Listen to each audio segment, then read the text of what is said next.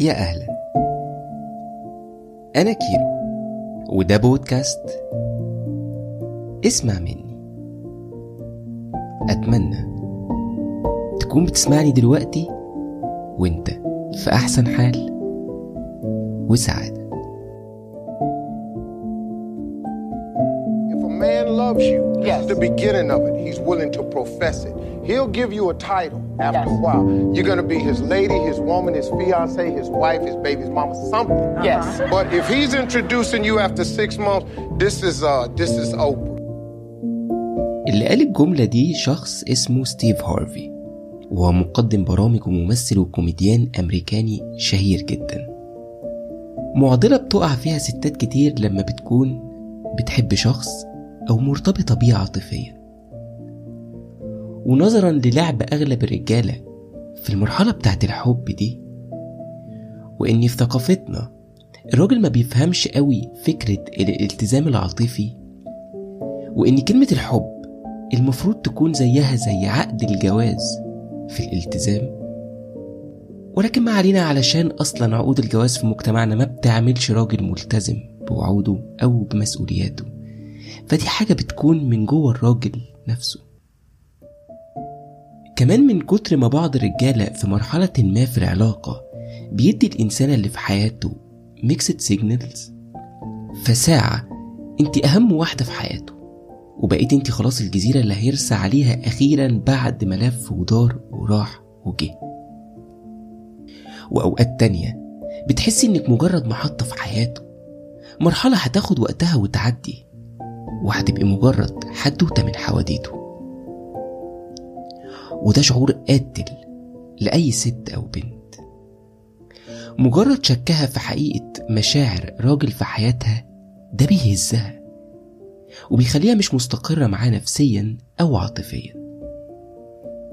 الست عشان تطلع لراجل من مشاعرها وعشان تكون معاه بكل ما فيها وتديله من كل قلبها لازم تطمن تحس بأمان معاه تبقى واقفة على أرض ثابتة في علاقتها بيه وأسوأ شيء ممكن يقدمه راجل لست في حياته إنه يخليها واقفة على أرض بتتمرجح في علاقتها بيه. تكون معاه في علاقة هي مش شايفة لها آخر. علاقة خايفة فيها طول الوقت لا الراجل يمشي في أي لحظة أو يخذلها في النهاية أو بعد ما ياخد من مشاعرها وسنين عمرها وتطلع عشانه حاجات ما طلعتش الراجل غيره وفي الغالب مش هتطلع. وبعدين يسيبها ويجري. أو خايفة إنها في النهاية بعد كل اللي هتقدمه في العلاقة دي تسمع منه أعذار سخيفة زي أنتي تستاهلي حد أحسن مني أنا مش هعرف أساعدك. أصلي عندي commitment issues وبخاف من المسؤولية والأعذار اللطيفة اللي أنتوا عارفينها دي. ومفيش ست مهما كانت ناضجة ومتفتحة تحب تحس إنها في حياة راجل مرحلة عابرة. ومفيش ست تحب تكون في حياة راجل بدافع التسلية وإن كان تحت مسمى الحب. طبعا في علاقات كاجوال فيها الطرفين بيقرروا هما يتسلوا وينبسطوا سوا بدون أي مسؤولية أو التزام على الطرف الآخر بس ده موضوع تاني خالص ومش دي الحدوتة اللي بنحكي عليها. الحب عند الست معادلة معقدة من الإحساس بالأمان والثقة في الراجل نفسه والرؤية الواضحة لمستقبلها. ومستقبل علاقتها مع الراجل ده. وانت كست أو بنت تسمعني دلوقتي ممكن تكوني تعبتي من كتر ما بتسألي نفسك. هو الراجل اللي في حياتي شايفني فعلا الإنسانة اللي هيكمل معاها حياته؟ أو هو أنا الإنسانة اللي عايزها تكون مراته أو أم ولاده فيما بعد؟ النوع ده من الأسئلة بيخلق جواكي نوع من عدم اليقين إنك تكوني الإنسانة دي في حياة راجل بتحبيه. أو أنتوا في علاقة سوا. وبيشككك في نوايا الراجل ده وحقيقة مشاعره تجاهك. ده غير إنه بيكون أمر مرهق لأعصابك جدا وتحديدا لأنه أمر متعلق بقلبك وبمشاعرك. ولكن ما تقلقيش هقولك على أهم تسع علامات تبين لك حقيقة مشاعر ونوايا الراجل فعلا. من أول المجهود اللي بيبذله عشانك والقيم والمعتقدات اللي بيحاول يبني عليها علاقته بيكي لحد التخطيط لمستقبلكم مع بعض. ودي كلها أمور بتكشف لك عقلية الراجل اللي انت معاه. وتبين لك هو شايفك إزاي. شايفك فعلا الإنسانة اللي عاوزها تشاركه حياته ويكمل معاها باقي عمره؟ ولا بيضيع معاكي وقت وبيهلك في مشاعر تحت ستارة الحب؟ أول علامة من العلامات دي هو بيعرفك لدايرته القريبة إزاي. مهم جدا تشوفي الراجل اللي في حياتك بيعرفك لأهله ولأصحابه القريبين إزاي وبيقول لهم عنك إيه وبيقدمك ليهم بأي صورة. بيصدر لهم صورة إنكم بس صحاب قريبين طول الوقت مع إنكم في بينكم علاقة وفي بينكم مشاعر معترف بيها من الطرفين. بيبذل مجهود عشان يخبي اللي ما بينكم قدام الناس. ما أقصدش بالناس الناس عموما. أنا بتكلم في الاتنين تلاتة صحابه القريبين قوي. إخواته مامته أهله القريبين منه. هل هو طول الوقت بيبقى حابب إن الناس ما تعرفش حاجة عن اللي بينكم؟ طبعا في أوقات أو في مرحلة ما في بدايات العلاقات تحديدا راجل أو ست ما بيحبش يقول للناس حتى القريبين منه إن هو في بداية علاقة لحد ما يبقى الموضوع موثوق منه أو واقف على الأرض ثابتة أو في علاقة فعلا تتقدم للناس. لكن إحنا نتكلم بعد ما عديتي معاه بفترة حلوة من العلاقة وبقى في علاقة حقيقية بينك وبينه. وهو ما زال بيقدمك على إنك صحاب قريبين ولا زمايل في الشغل وبينكر المشاعر دي أو ما بيحاولش يبينها ل- لأهله ولا لاصحابه القريبين. طيب وهو ليه الراجل أصلا بيخاف يعرفك على أهله أو على دايرة اصحابه القريبين في بعض الأحيان؟ اولا عشان بيخاف. إن العلاقة دي ما تكملش فيبان إنه فاشل في علاقاته أو ما بتدوملوش علاقة أو إنه بيخاف من المسؤولية اللي هتبقى على كتافه لما يعلن عن العلاقة دي قدام أهله قدام صحابه القريبين. أو بيخاف ويحرج شوية من أسئلة القريبين منه أو من صحابه أو من أهله أو من مامته. عن علاقتكم وتفاصيلها أو بعد كده لو ما حصلش نصيب عن أسباب النهاية اللي خلتكم ما تكملوش أو ليه سبتوا بعض. فبياخدها من قصرها.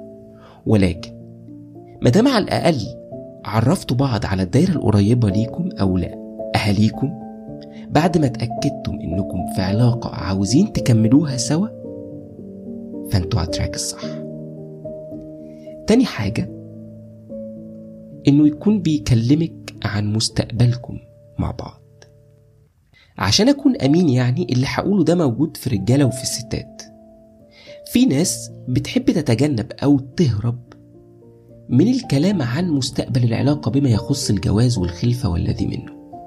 وده بيكون دليل واضح إن هو أو هي لسه مش متأكدين من العلاقة دي أو من مشاعرهم الحقيقية تجاه الشخص اللي معاهم. أو خايفين من الخطوة نفسها زي ما شرحنا في حلقة الخايفين من الجواز. والكلام هنا عن مستقبل علاقتكم مع بعض برضو مقصودش بيه هتسافروا فين هتنبسطوا سوا إزاي في المستقبل القريب؟ أو عايزين تعملوا إيه سوا أو إيه في خطتكم تجربوه مع بعض أو تعملوه وأنتم متصاحبين أو مرتبطين؟ كلامي عن خطط المستقبل للعلاقة دي قدام وانتوا مع بعض بتبنوا حياة سوا. وفي المقابل على فكرة في راجل برضه زي الست بيحب يحس إنه في علاقة هتكمل مع الإنسان اللي بيحبها وعايز فعلا يكمل معاها حياته. وده بيخليه مرتاح ومطمن وقادر يدي في العلاقة دي وقادر يتكلم عن مستقبلها معاكي تالت علامة لازم يكون بيستثمر في علاقتكم. طبعا قولا واحدا الراجل اللي ما بيبذلش أي مجهود عشانك وعشان علاقتك بيه ده مش الراجل الصح اللي المفروض تكوني معاه. وأقصد باستثماره في علاقتكم يعني بوقته ومشاعره ومجهوده وماديا طبعا. ما أقصدش ماديا بإنه يصرف عليكي أو أقصد إنه بقى بيعمل حسابه في مصاريفه وفي مدخراته وفي الفلوس اللي بتجيله في إنه يجيب بيت في إنه يعمل حساب إنه أنتوا هتكملوا مع بعض وهتتجوزوا وهيبقى عندكم التزامات بقى بيعمل حسابك في دخله وفي فلوسه. وفي النقطة دي لو الراجل ما بيعملش كده ممكن برضو تلمحي له بطريقة لطيفة كخطوة أولى منك وشوفي رد فعله أو هو هيعمل إيه. وقتها هيبان لك حاجات كتير جدا في الراجل ده. رقم أربعة ودي بشوفها من الحاجات المهمة جدا هو دعمه العاطفي ليكي. الحياة حبة فوق وحبة تحت. وانت محتاجة راجل في حياتك يكون بيدعمك عاطفيا. ومع الأسف دي حاجة لا ينفع تطلبيها من راجل ولا ممكن تعلميها له. الراجل الصح ليكي هو نفسه هيعرف إمتى وإزاي يقدم لك الدعم العاطفي والنفسي اللي انت محتاجاهم. إمتى يبقى الظهر اللي تتسندي عليه؟ وإمتى يبقى الحضن اللي ممكن تبكي أو تفرحي فيه؟ إمتى يزقك لقدام؟ وإمتى يبقى مصدر فرحتك واحتفالك في أوقات نجاحك أو إنجازاتك أو أوقاتك السعيدة؟ وزي ما قالت الست أنغام زمان القالك حد لو داقت بيك يفتح لك قلب يبقى لك صحبة وأهل وبيت. يناديك لو أنت في يوم ضليت ويشوفك لو على الخلق داريت ويحس برغم البين والبعد. الرجالة وأنا منهم عشان اتعودنا نصدر دايما الصورة القوية عن نفسنا طول الوقت بتوه مننا فكرة الاحتياج للدعم العاطفي ده. وده بيشمل طبعا كمان تعبير الراجل عن مشاعره ليكي وعن إحساسه تجاه علاقتكم. وده مهم ليكي كست تستوعبيه برضه. ولكن الراجل اللي في حياتك مادام بيدعمك وبيحترمك بيقدر وجودك وبيكون موجود عشانك وقت ما بتحتاجيه فالعلاقة دي تمام. العلامة رقم خمسة إنه بيروح أكتر للعلاقة العاطفية والجسدية معاكي ما نقدرش ننكر أهمية العلاقة الحميمية في أي علاقة حب. وال physical attraction أو ال sexual part أو الجزء الجنسي شيء طبيعي ومهم لأي علاقة صحية. ولكن لابد تكون في مكانها السليم. وبدافع عاطفي وإنساني سليم برضو. وجوه علاقة فيها أصلا رابط قوي. بين الاتنين. والمقصود بكلامي في النقطة دي هو إنك ما بتلاقيش الراجل اللي في حياتك أو ما بتحسيش بمشاعره تجاهك ولا بالعلاقة اللي بينكو غير في الأوقات دي الأوقات الحميمية دي. أو إنه يكون قربه الجسدي منك هو كل همه أكتر من علاقته بيكي. وده بتكتشفيه لو رفضتي مثلا في مرة هتلاقي علاقتكم بتتأثر أو بيبعد عنك أو بيفتعل خناقة ويتهمك بالبرود أو بعدم المشاعر أو إنك ما بقيتيش تحبيه. والحميمية اللي بيطلبها منك برضو مش لازم تكون في ممارسة الجنس بشكل صريح. ممكن تبقى في أشكال زي مسكة الإيد أو الحضن أو أي قرب جسدي بكل أشكاله.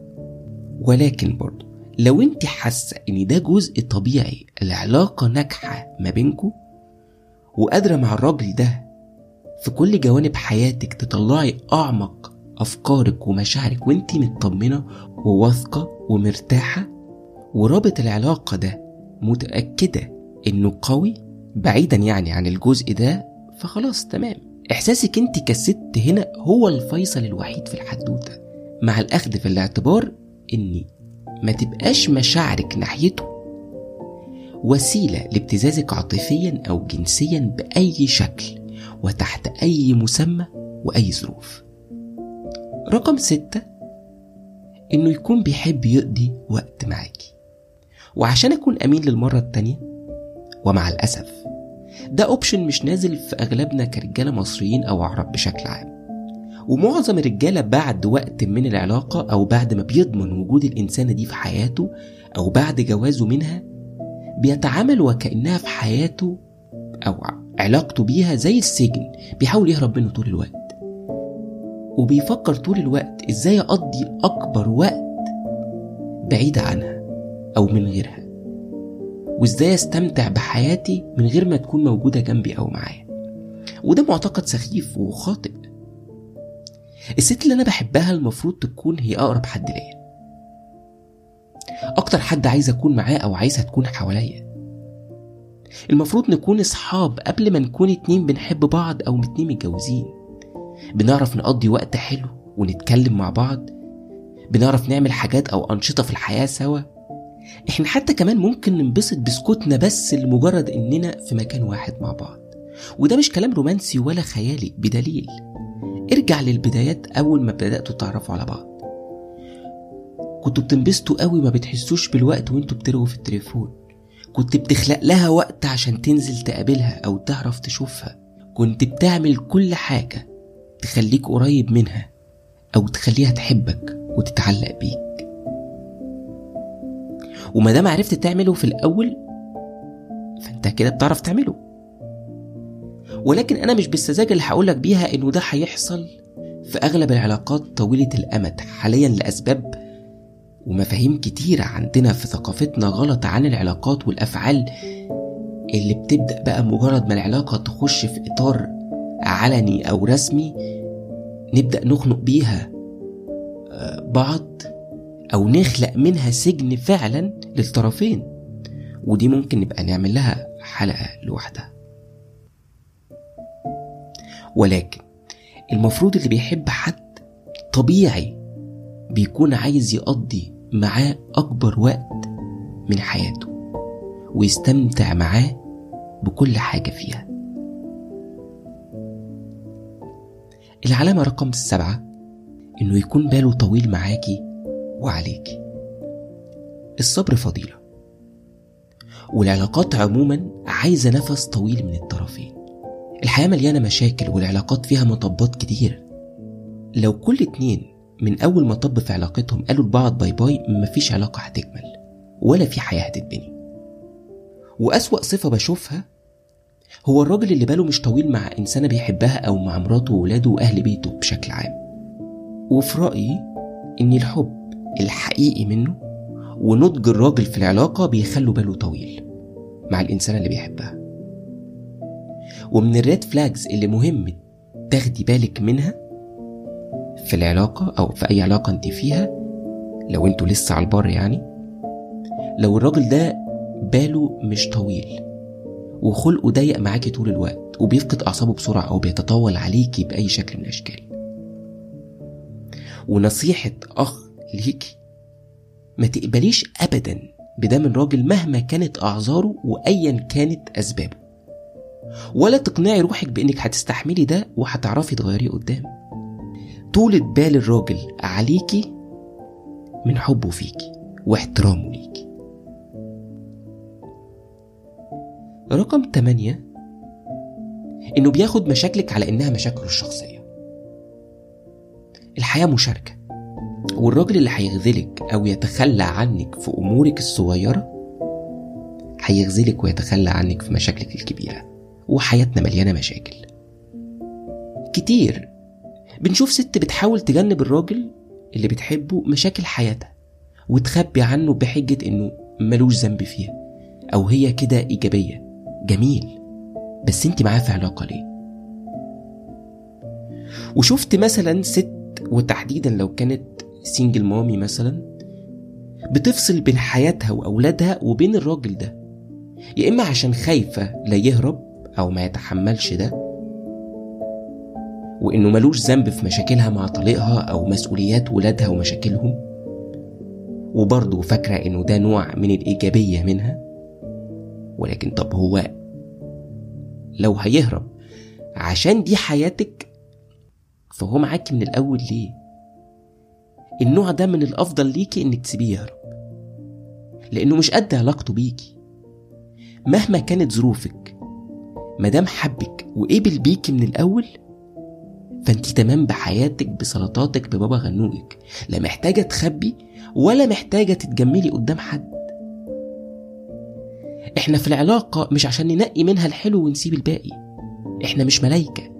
ولا في حد فينا حياته كاملة فلة شمعة منورة.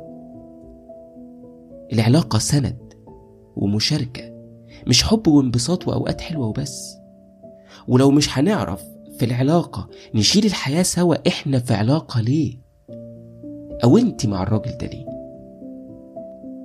وعموما لو على أوقاتك الحلوة بس هتلاقي مليون راجل بيحبك وعايز يبقى معاكي. الراجل الحقيقي هو اللي هيبقى عايز يفضل جنبك في أصعب أوقاتك وفي أسوأ وأضعف حالاتك. العلامة رقم تسعة والأخيرة إنه يكون شفاف معاكي. شفاف يعني بيكشف لك أمور حياته زي ما هي. واضح معاكي من الأول. ما بيتكسفش منك ولا بيكذب علشان يتجمل قدامك أو عشان يبروز لك رجولته الخزعبلية. عادي في أوقات عايزين تخرجوا يقولك معيش فلوس عادي. أو يجي في موقف يقولك على فكرة أنا مش مرتاح في العلاقة دي أو في واحد اتنين تلاتة مضايقني. أو والله أنا ظروفي كده أو والله أنا حياتي عاملة كده. أو والله أنا ده اللي بقبله وده اللي ما بقبلوش. من الأول كده. أو أنا في حياتي في المشاكل الفلانية أو أنا غلطت في الموقف الفلاني ومش عارف أتصرف أو أنا واقع في مشكلة ومش عارف أحلها ومحتاس. أو يبين لك ضعفه وعجزه قدام موقف. عادي إحنا بشر. الراجل مش هركليز الراجل بني آدم عادي.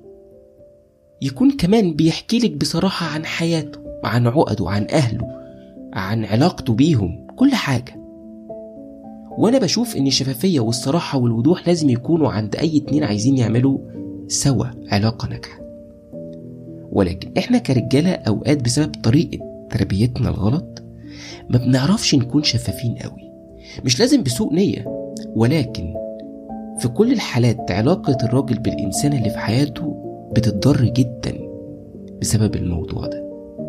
وفي ستات بعد فترة من علاقتها براجل أو حتى بعد جوازهم بتكتشف بلاوي ربما لو كان قالها لها من الأول أو هي كانت اكتشفتها من الأول كان ممكن يجنبهم. هما الاتنين ضرر كبير قوي في حياتهم.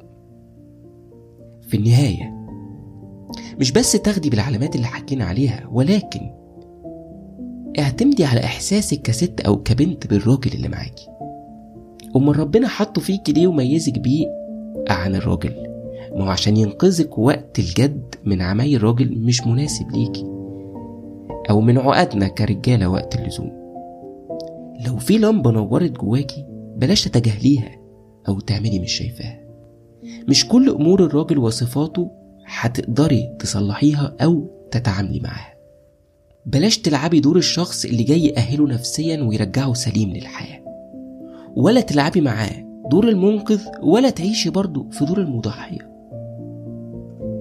افتكرت دلوقتي فيديو انتشر على انستجرام الفترة اللي فاتت واحدة معرفش مين هي الحقيقة يعني بتقول وانت رايحة تركبي قطر التضحيات افتكري إن المحطة الأخيرة اسمها محدش طلب منك. الراجل ما بيتغيرش غير بمزاجه مش الراجل بس البشر عموما. والأهم وانت في علاقة مع حد حاسة فيها إنك مش واقفة على الأرض ثابتة ولا متأكدة انت إيه في حياة الراجل ده؟ طبقي مبدأ مهم في الحياة بيقول وقوع البلا ولا انتظاره بمعنى وجع دلوقتي أحسن من وجع وأذى بعدين. جرح مشاعرك وقلبك اللي بيحب في اللحظة دي أهون بكتير من تعاسة حياتك مع الراجل ده قدام. ولحد هنا أنا خلص كلامي. شكرا إنك فضلت تسمعني لحد الآخر. وأتمنى لو كان كلامي خفيف على قلبك. ما تنساش كمان تقولي رأيك في الحلقة أو تشاركني بأفكار لمواضيع لحلقات جاية تهمك. وكمان تقييم البودكاست ده لو فعلا بيقدم لك حاجة تفيدك. وأشوفكم الحلقة الجاية وأنتوا في أسعد أحوال.